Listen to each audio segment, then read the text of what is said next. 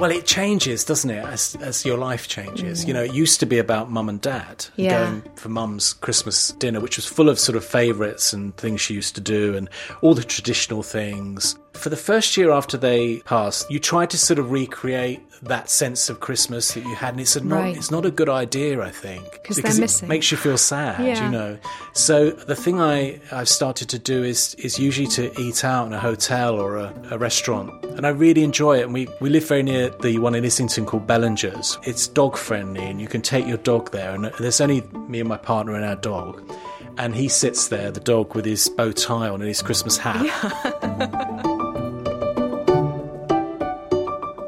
Welcome to Fortnum's Hungry Minds podcast with me, Felicity Blunt. There are a few things synonymous with Christmas. One is Fortnum's, of course, and the other is the Nutcracker. Fortnum's loves all things Christmas and has a long history of supporting the arts. And here to chat with me is the wonderfully talented Sir Matthew Bourne.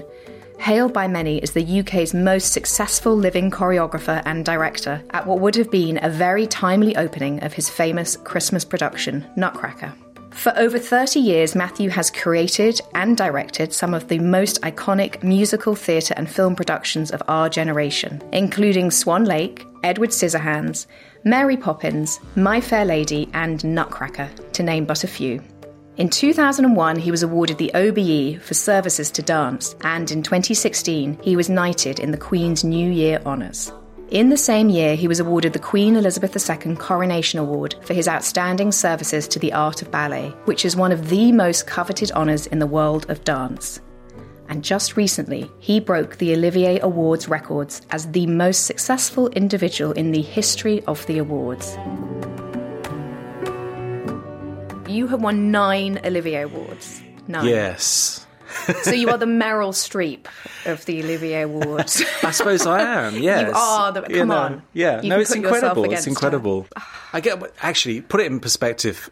Hal Prince, who was the big Broadway producer director, he he won something like twenty six Tonys or something. So I've got a way to catch up. so you're still with him. okay. You're, you've got But. Olivier's, yes, I hold Olivier's, you've swept. That's it is amazing. I read a quote where you said, "Art is transformative. It can change lives." Um, we've seen again and again how art can alter young people's lives. I did want. I wanted to talk to that. Obviously, now it feels even more important to talk about that Mm. with the vagaries of COVID still being felt, but still being felt so acutely by your profession in particular Yeah. Because many other professions have managed to work from home and continue. And I read only recently there was a piece, I think, in the Sunday Times about everybody having to reinvent themselves to stay afloat, to become teachers, sort of get to grips with Zoom. What are you seeing now? What are your anxieties about people's access to art? Well, access is the word, I think, for young people. It's a different thing, isn't it? Young people, access is so important that they get the chance to see and experience art and performance, live performance. Those things w- remain, and, and hopefully that will pick up again soon, and we that will happen. And we, we need to make sure that happens because that's how young people do change. You know, they mm. change through exposure to things that they would not normally be exposed to. And I, you know, I was very lucky when I was growing up. I had parents that took me to the theatre a lot. I was born in London, East London, a very ordinary working class family. But my parents loved theatre and they took me always in the cheapest seats. Uh-huh. Was always right at the top somewhere and looking down on the heads of all these great actors and dancers and singers Yeah. and people. And but it felt great. I mean, I loved it. I didn't I never never thought I would ever sit down below. But I'm so grateful now that they did that, you know. Yeah. But that's the other thing you mentioned about you know what what it has done for our profession, what this time has done. It's it's really made everyone uh, so much more grateful, I suppose, for what we do. And I think for as audiences, for audiences as well, it's made them uh, not take what we do for granted. And I think when we do come back, it's going to be a very changed profession uh, for many years. I think we're not that we didn't love what we did before, but I think it's we're, we'll be more grateful for what we do and realize that we have a part to play in people's lives. And that has been questioned quite a lot, I think, at this time. Hmm. It- It's felt. I, th- I remember there were there were times during this period where I felt, oh, I didn't realize we were not as valued as I thought we were. And that's partly to do with the way the government reacted, I suppose, to Right, and the support that you received. yeah, and there has been support, and we're Yeah. grateful for it, of course. But it was a lack of understanding about what our profession is and how it works. With all the freelancers and people who make up theatre. Yeah. And, and most people I work with have been out of work since March. And they want to be in work. You know, they have, course. they had jobs, I imagine, that were lined up and that had had. Lots of things fell through. And I mean, the brilliant ones, the ones I admire the most are, are people who've taken other jobs just Mm. to survive, you know, in supermarkets and stacking shelves and delivering parcels and things. You know, you Yeah. have to admire these people. They're highly skilled, highly trained. Brilliant performers, brilliant people, not Mm. just performers, but everyone who works in theatre, and they're they're having to take on other things that is not their primary skill in, to survive and to and to support their families. You know, so it's been a, a difficult time in that respect of that understanding of or lack of understanding of how theatre and Yeah. and the arts works. And because you're obviously so established, you are so. I mean, you were at the sort of, I mean, Nine Olivier Awards, you're sort of at the very top of sort of what people could hope to aspire to. Do you feel sort of level of responsibility about what you've had to push for, or have people come to you and sort of looked for guidance? I think across all of this time, we're all looking for guidance and never quite sure where to get it from in any profession. But I think in yours, particularly because of what we've discussed. Yeah, I felt responsible. Well, I have a company. My company is called New Adventures, my mm. dance company. And as I say, virtually everyone who works for me is freelance. So we bring people together for a contract and do a show Right. for a period of time, you know. But there's a lot of continuity. It's a big family. We're trying to keep that family together over the last few months has been very important to me. They're basically not working, but we've created a lot of uh, involvement in various things. The dancers, we've had online classes for them to do. We've had all sorts of initiatives where we've we've involved people in online things, and more recently in, in filming things as well, which we're allowed to do at the moment. So we've created film projects that we wouldn't normally have done. We're trying to create work in that way, just to to employ some of our performers uh, and our crew. But I, I think the most important thing is for them to have felt part of something. Yeah, So to keep constant contact, even though they weren't, you know, we weren't able to pay them anything sometimes. we, we set up a whole thing with bursaries and we had some great uh, funders come in and help us with that. And um, so that people could tra- train, not retrain at the moment, because a lot of them want to carry on with their careers Yeah. that they have. But things for the future, you know, a dancer's life is short. Yes. And so people have done courses in all sorts of things, uh, online courses or courses they've been able to go to, to sort of uh, occupy them in a different way at this time and, and do something positive. Do you see as well, sort of some of the, in terms of your earlier point about access, the online element actually allows much freer Yes, access. Can you see that continuing and being a sort of an element of what your company always now does? Yes, it's interesting you brought that up because that's so true. And it's not just access for young people, it's access for people who can't get to a theatre or to Yeah. a cinema, even sometimes.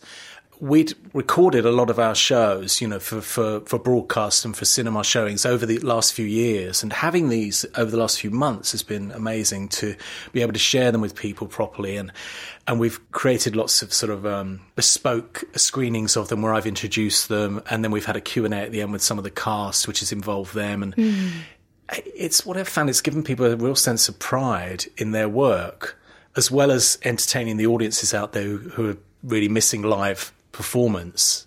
It's been a really useful tool to have those recently, and I think it will continue that kind so, of yeah. online in, uh, involvement and access through streamed performances. It seems a no-brainer now, doesn't it? To if you've. It got seems to run, so obvious. I mean, before I had never heard the word Zoom, not in the context of sitting at my computer anyway. um, and now all of these things are just everybody. You know, your father knows how to use them. Your five-year-old son has been taught on them. It's just everyone's learning. Yeah, and it's been a I- fast I, was thinking the other day if I I like to go to the theatre in New York when I'm there, but I don't go that often. So I was thinking if I if a, a, a run of a play was to do two live stream performances. Around the world during that run, Yeah. I'd be happy to pay something to watch that. Yeah. You know, because I know I'm never going to see it, but I can watch it from home. that could be the most exciting thing that we've inherited from this year. Um, you mentioned earlier that a dancer's life is short, and I wanted to talk briefly about you started late, which I know you've spoken about a lot, and you so partly. I know you went to the theatre. Your parents were sort of very involved. They took you. Did they take you to see dance as well, or did you not have the same access to dance? Uh, it was a different kind of dance, Right. Actually, my parents loved musicals and they loved a movie musical. So they're the first things I saw when I was growing up on TV. You know, it was all Fred Astaire and Gene Kelly were my idols, and and then they would take me to the cinema, of course, and then to the theatre, but to musicals. No knowledge whatsoever of. Uh, ballet or contemporary dance or classical music, even actually. In my So no training to that or exposure No, didn't know that. anything about any of that. So at 22, what happened? You, so, am I right? Somebody you were working with was going to an audition. Yeah, I mean, a little bit before that, I'd I'd started to get into other kinds of dance. So I, I was into self education when I was left school. I didn't go to university initially. Okay. I left school at eighteen. I got a job filing contracts at the BBC because I thought I was in show business or something, you know. Yeah.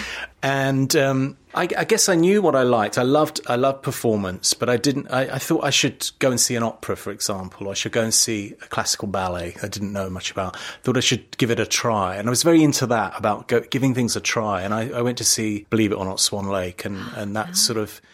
Because I thought it was famous, Yeah. you know, it's the famous one. So Yeah. I thought I would go along. I was about eighteen, and uh, it was a sort of wonderful revelation to me and not the thing that people would normally think. You know, it wasn't, oh, it's so beautiful. It was more, oh, it's eccentric and a piece of history preserved and it's sort of glamorous and the movement was very odd to me and but I sort of was hooked by it. Yeah. Loved it.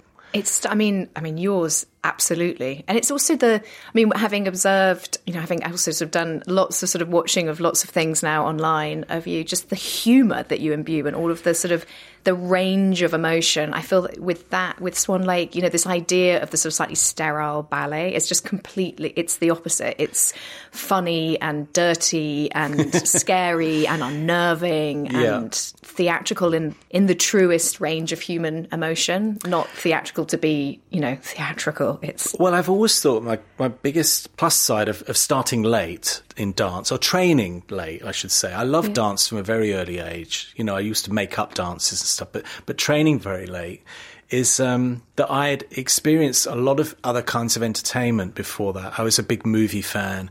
I love theatre. I love going to see plays and things. So acting was very, you know, of great I interest see, to me. yeah. And so when I actually got into what's known as sort of serious dance, ballet and contemporary dance, I kind of had all those interests already. So I sort of brought them to it. Mm. If I trained as a dancer from an early age, my, my subject would be movement invention only, probably, and I would be less interested in those other things. So I bring a sort of wealth of early loves with me to dance when I started, and that, and that was all to do with movies and, and theatre, different kinds of theatre. I mean, that's so interesting. I just, I, I can so see that. There is dance, but what is grandfathered into that is sort of everything else, every element of performance, all of the emotion, all of the hu- the expression.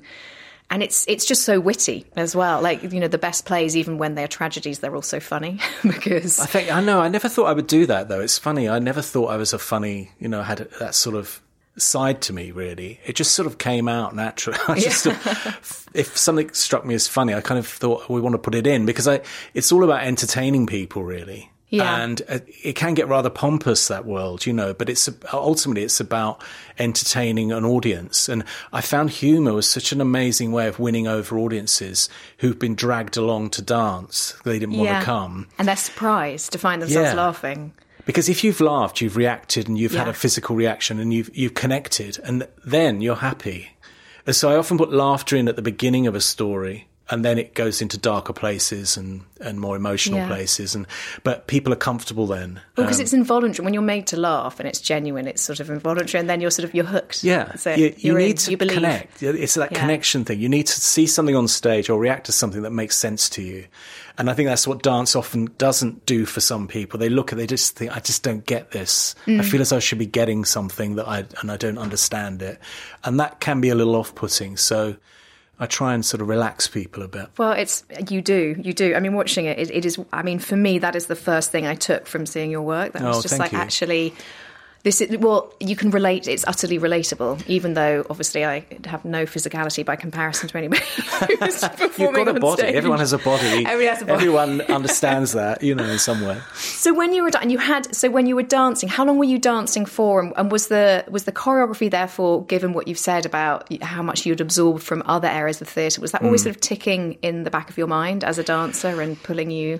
I've had quite an unusual thing uh, with my career, really. I, I, think choreography was always the main thing for me, huh. and directing and wanting to put on a show. You know, and it's more like that the time I was dancing in my own work mainly and at college was almost the bonus. Right. That was like, oh, I never thought I would do that because I started at, I don't know whether you mentioned this, but at 22 was my first dance class so late, and it's so, so I never the thought opposite I would do of what it. we understand. You know, you have this yeah. idea of you know the five year old. You know, well, most of my dances started very very young. You know, and, and, they're all better than I ever was. But but it was. Um, if you're 22, yeah. who is in the class with you? If you are an unusually you know old beginner.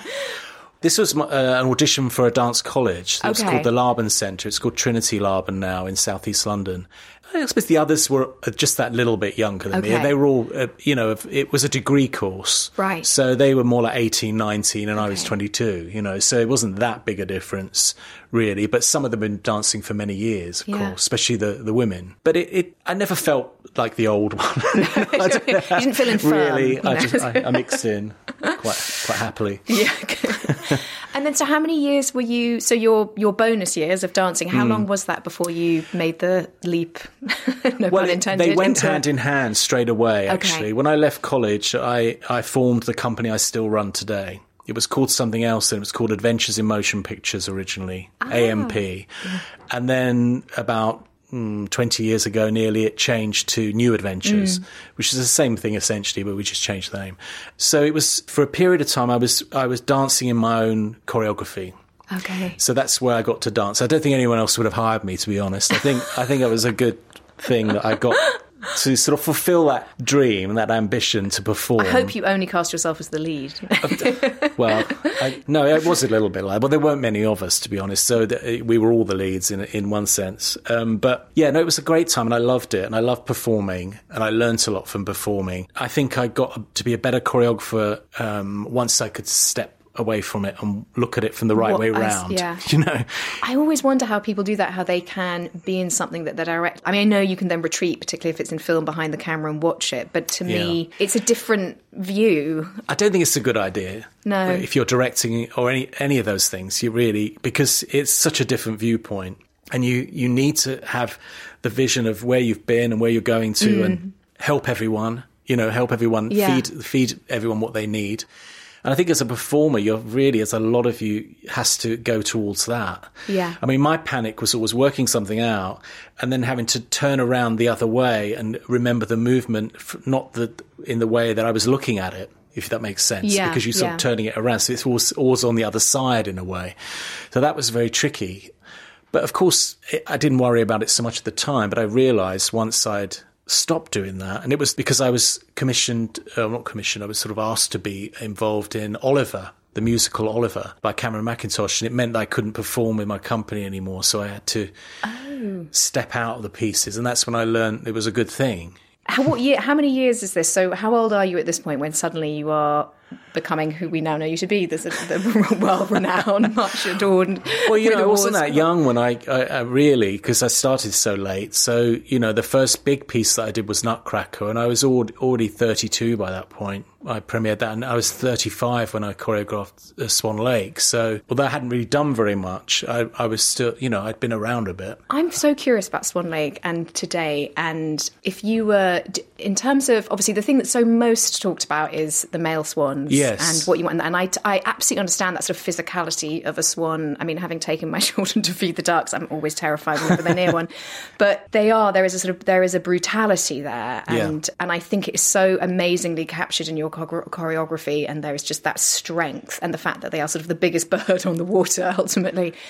Do you think today, just with all the things that are sort of being talked about now between sexes and men's roles and women's roles, hmm. and actually that you know women sort of aren't don't have to sort of be defined as feminine, the traditional sense of feminine? Do you think you would do the same thing again, or would there be another version that you might be thinking of? I don't think I'll do another version, but someone will, Hmm. you know. And I, I know that the women who uh, are in my company in Swan Lake, because it's not an all-male cast, No. which is always mentioned, but it, the women are in it. The show, they always would, they'd love to do the swan, this swan movement, rather than the ballerinas s- Yeah. classical swan movement. Yeah. You know, I could see a version where you could have very strong women d- doing a contemporary style Swan Lake Uh, I don't know why it's not happened already, but I've done my version. That's Yeah. my version, and someone, well, I'm sure, will do something that will change things again at some point, and that's that's great. But I. I I think what I was feeling at the time when we made it was that, that there wasn't much lyrical uh, or emotional dance for men. Interesting. Okay. It- and so I felt that it, it was sort of needed, and it has proved to be needed, along with you know my Swan Lake and Billy Elliot and things like that. The interest in dance from young men has has grown enormously over these years, uh, twenty five years now. To the point where you know, we for the first time a couple of years ago, we had more applications for auditions from young men than young women really? That was was that the first time that had happened? first time. So that's sort of that Yeah. that thing as as I suppose happened. You know, Yeah. so there, there's different kinds of equality to look look towards now, I suppose, and in, Yeah, in what we do. That's absolutely right. And so. eh, Uh, and that's all good, you know. I think a, a- any innovation and is good. So, in terms of picking what you do next, I was thinking because everything that you've done has been to just this extraordinary standard.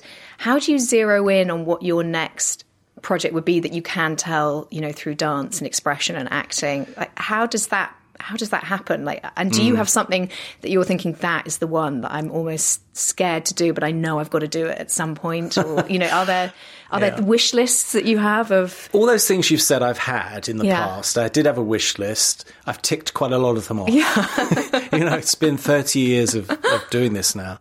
And so a lot of stuff was on my list. Red Shoes was a big one for me that I really wanted to do for a long time, and that was done. It- It's not a long list, and I've, I have ticked off quite a few of them. And there have been a couple that I was frightened of. I was frightened of Sleeping Beauty before I did it because I, if I couldn't solve it in my head, I couldn't find a way of doing it. And I really ah. made myself do it. And I was very proud of what we came up with in the end with that. But it was because of the Tchaikovsky. I'd done the other ones, and everyone's Right. expecting me to do it. Romeo and Juliet we did last year, the Prokofiev Romeo and Juliet, and mm. that was something that was constantly mentioned to me. When are you going to do Romeo and Juliet? And I always said I would never do it. I- It's mm. too done too often, and and I sort of found a way of doing it in the end that I that I enjoyed and and, I was really again proud of.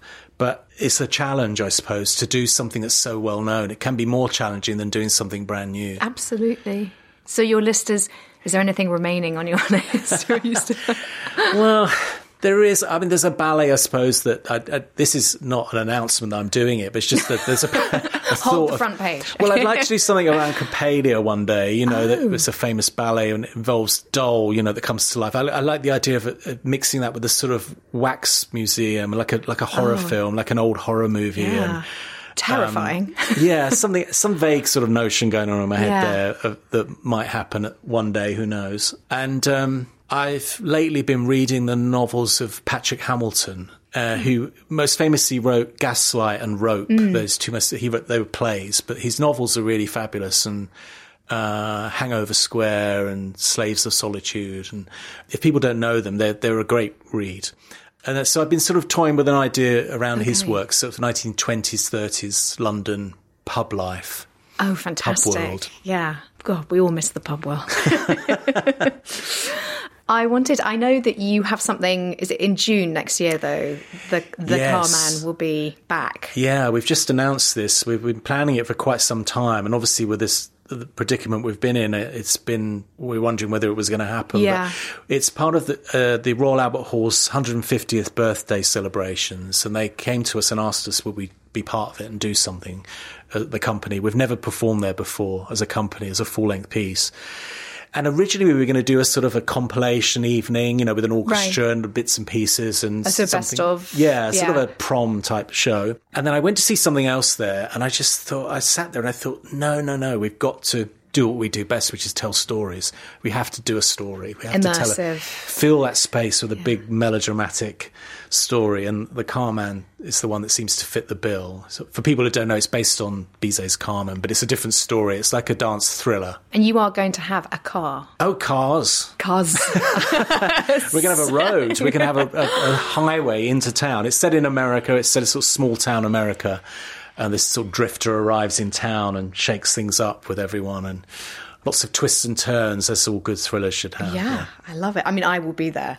I will be there. I saw a bit of you talking about it on was it was it the news or BBC News? I just the idea of a car coming down or many cars. Did you know that's what once you were in the space, you're like, this, we've got to sort of break this apart. We've got to actually have. Well, the, there's no point in doing it unless because we've done it on a normal stage. Yeah. You know, I, there's no point in doing it at the Albert Hall and just sort of sticking that production at the end of the hall and you've got to use the arena and you've got to find new ways of being creative with it and so that's what we're doing we're trying to find a, a new way of telling that story and filling the space uh, and I, I love it as a venue. I mean i've always it's a dream to perform there actually and to have our company there. I've, I, I think it's the the most warm venue actually Yeah. for audiences. It, it And for the encompasses everyone anniversary, how extraordinary to Yeah. be there and to be relaunching. And next year, I just think next year will feel so special for live performance. Yeah. Everybody's going to be hugging themselves, and tickets are going to be. And what better over. place to do and it What better there, place to do it? Yeah. So, how does that casting process work for you? Do you have an idea of who you want for those roles early, or do you? Do you Yeah,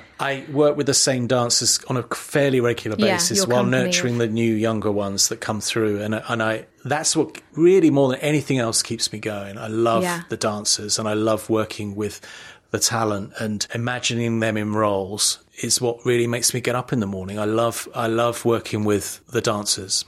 Yeah. That must be so extraordinary as well to start working with somebody when they're young and just sort of see that potential and know where you would want to put them in your company or just to have that ability to sort of give somebody a career path. It's it is the, one of the nicest things about what I do, I, I guess. And I obviously you start to recognise it more over the years. You know mm. when someone's got something special. I, I suppose when you stop performing as well, you work through other people. You know, and I, I feel that very much when I'm watching a show. I feel it's me up there, not in the individual, but in the whole thing. I feel very much, very much a part of it still. It must be such an expression of what you feel that you're watching. It is. You know, what you have sort of started sort of thinking about however many months ago.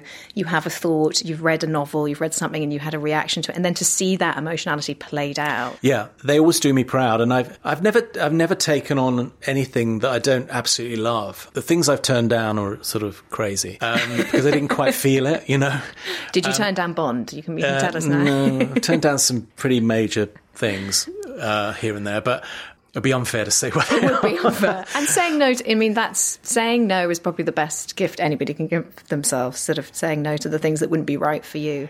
Yeah, you've got to love it. I think you've got to. It's going to spend so much time with you.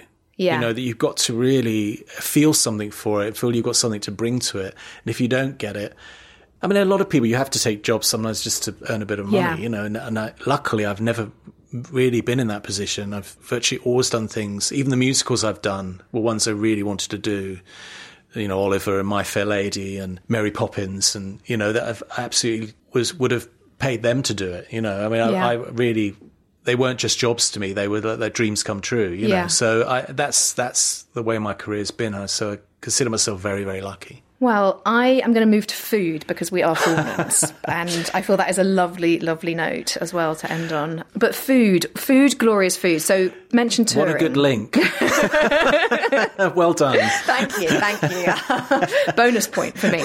So um, you have toured, as you say, all over the world. Yes. Um, what are some of? I mean, that's the best bit I think about travel with for work is eating and finding the. Re- Mm. Are there? Do you have any standout culinary experiences for places that you have been? Well, some good and some not so good in a You way. can share know, both. Standout culinary experiences. I, I spent quite a lot of time in, in Asia, you know, in Japan, and Mm. um, sometimes the food can be great. I'm a, I'm a uh, pescatarian. I haven't eaten Okay. meat since 1989. Uh, You did so- it before it was fashionable. You. Before it was fashionable. Trendsetter. and it can be quite difficult in some places. And I, I've found myself eating in, in, in Japan sort of giant sea slugs and Have you? things I've You're- never heard of. That, Deliberate or just? well, it's a delicacy apparently. Um, Not so great. and some very strange things that you just don't really know what you're eating. I suppose when you get into uh, Yeah. things from the sea, you know. I mean, that is the truth. I have to say, sometimes when I'm eating, you know, things from the sea, you just think, God, I mean, it's, a mussel is not a particularly attractive thing, and yet it's delicious. Or, Yes, you know, the, oyster, the bottom yeah. feeders, like, you know, the langoustine, or whatever. You think, actually, if that was something scuttling around my kitchen, I would call the exterminator. well, they do eat things like that, though. Yeah. I mean, sushi, when you get served up sushi, some of the things on top of of the sushi like things you've never seen in your life. You're trying to sort of really nudge it off with your eating. chopstick. so they're sort of interesting experiences, should I say?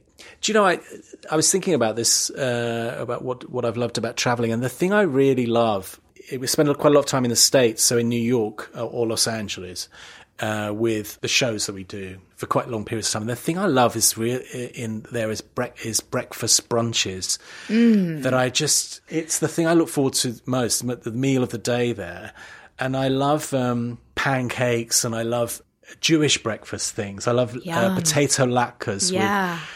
applesauce and sour cream and a, and uh, lox and a scramble with onions yeah. and lox, that kind of thing. I really crave when I'm there. I mean, I know they're not great culinary. No, but they're the things. I think it's the food. Like if you had it, it would transport you straight back to there. If you could, you know, if you're in Islington, you go to sort of those delis there. You sort of you do remember where you had it, and you sort of compare it. To, Yeah, and it's especially it's the smell of sometimes of breakfast there a bit different. There's a lot of cinnamon involved. yeah. There's a lot of sugar. a lot of sugar. Yeah. Yeah. I think they're my they're my sort of happy memories of eating in, in New York. And I must say, when we were there with Swan Lake for about four months on Broadway, I ate such a lot and really put on weight, and I've never really been able to lose it. To be honest, so it was a bit of a disaster for me because the portions are so enormous. They're so- huge. They're yeah. huge. And then I don't know if you have that thing where you're like, I can't. I have to clean my plate. I can't leave anything. It would be rude. I'm a bit like that. I was Yeah. brought up that way, you know. Because the doggy no bag waste. thing is a bit of a. I'm sort of like, really? I don't take this home. It feels a bit like a specimen of some description. Yeah. No, I, they're they're my favourite times. I think. Have you travelled for Christmas? Have you? What's a traditional foodie Christmas for you? Well, it changes, doesn't it, as as your life changes? You know, it used to be about mum and dad Yeah. going for mum's Christmas uh, dinner, which was full of sort of favourites and things she used to do, and all the traditional things. And this was a vegetarian. Was it a pescatarian Christmas she would do, or would you just put she would aside do the special turkey? things for me. She would do like cheese sausages and things, and as a as a a, substitute, or I'd get some sort of special fish in for me, just for me, you know, where they all had turkey.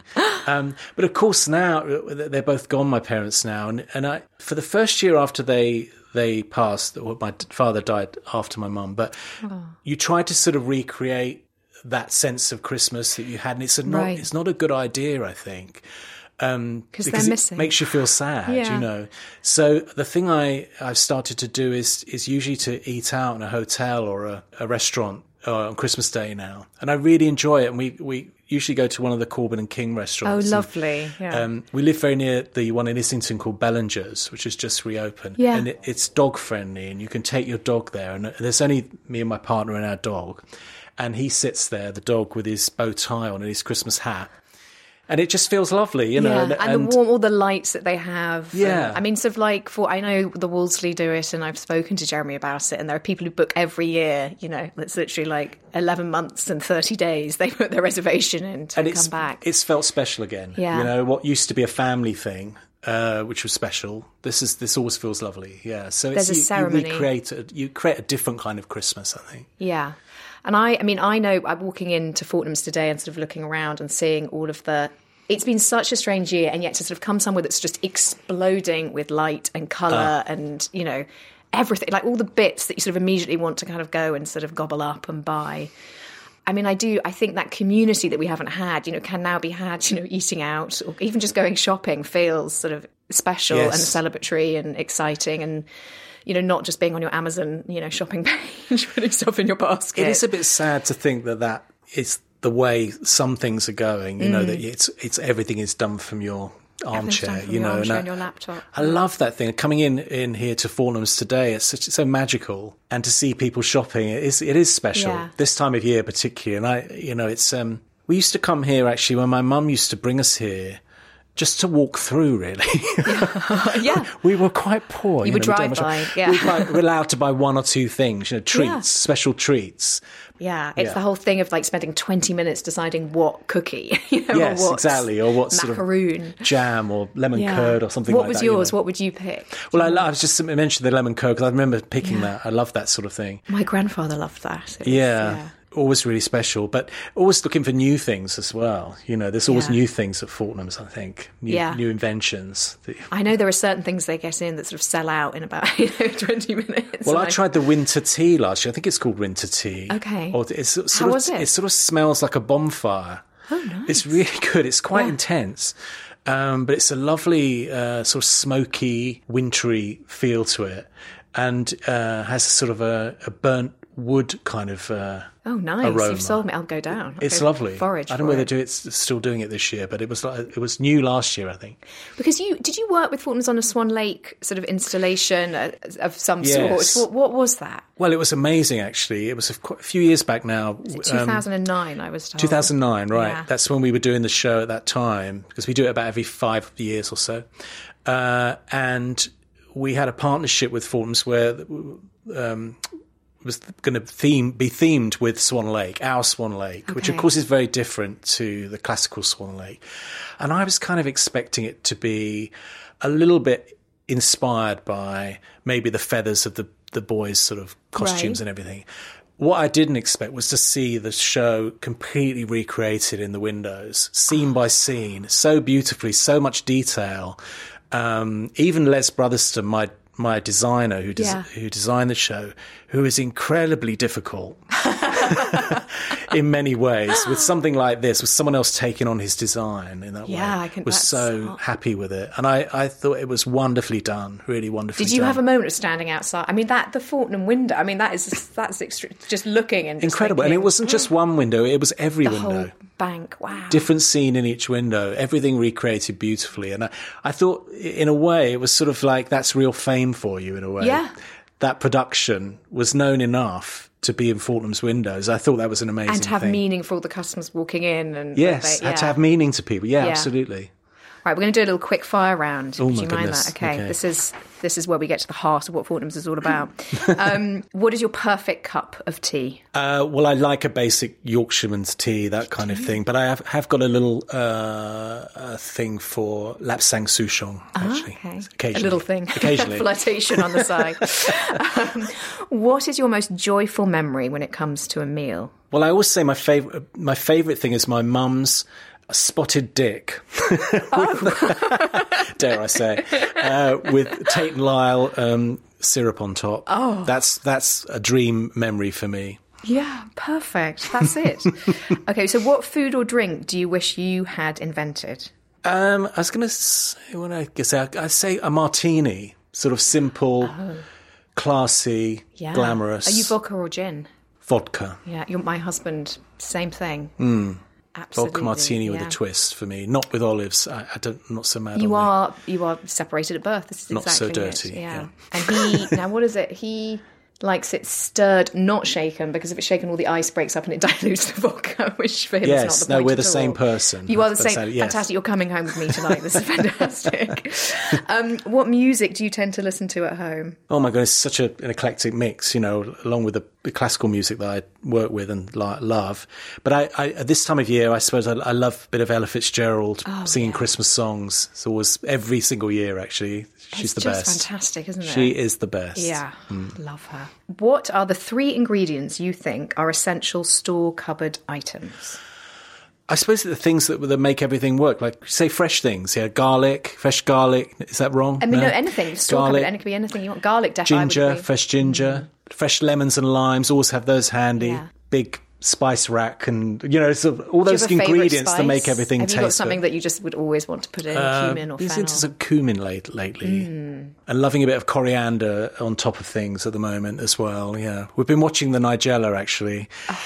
A bit, a bit late to the party, but we're both obsessed and I mean, we, we're loving is, it. She is the party. You know? Yeah. I would just like to go to Nigella's for Christmas. But we've tried a few of the recipes as well, and and uh, no, don't normally do that. Sometimes sort of glance at cookery programs and Mm. never really think to do it. But we've really been sort of fired up to do things, probably because I have more time. Yeah. We've uh, tried a few. The one of one of them involves fish fingers. Did you see that one? No. We've already cooked it three times. Really? It's so good. Oh, really? Look it up. Okay, I'm going to do it. Fish finger. I don't can't remember what it's called, but it's got fish fingers in it. I think if I Google Nigella fish fingers, I'm gonna I'm gonna go straight to the, the mother lode. It's gonna be a gift. That'll be my that's gonna be the weekend. Okay, well, that is it for today. Matthew, thank you so much for making the time. I so appreciate it. Uh, it's been a real pleasure. Thank you.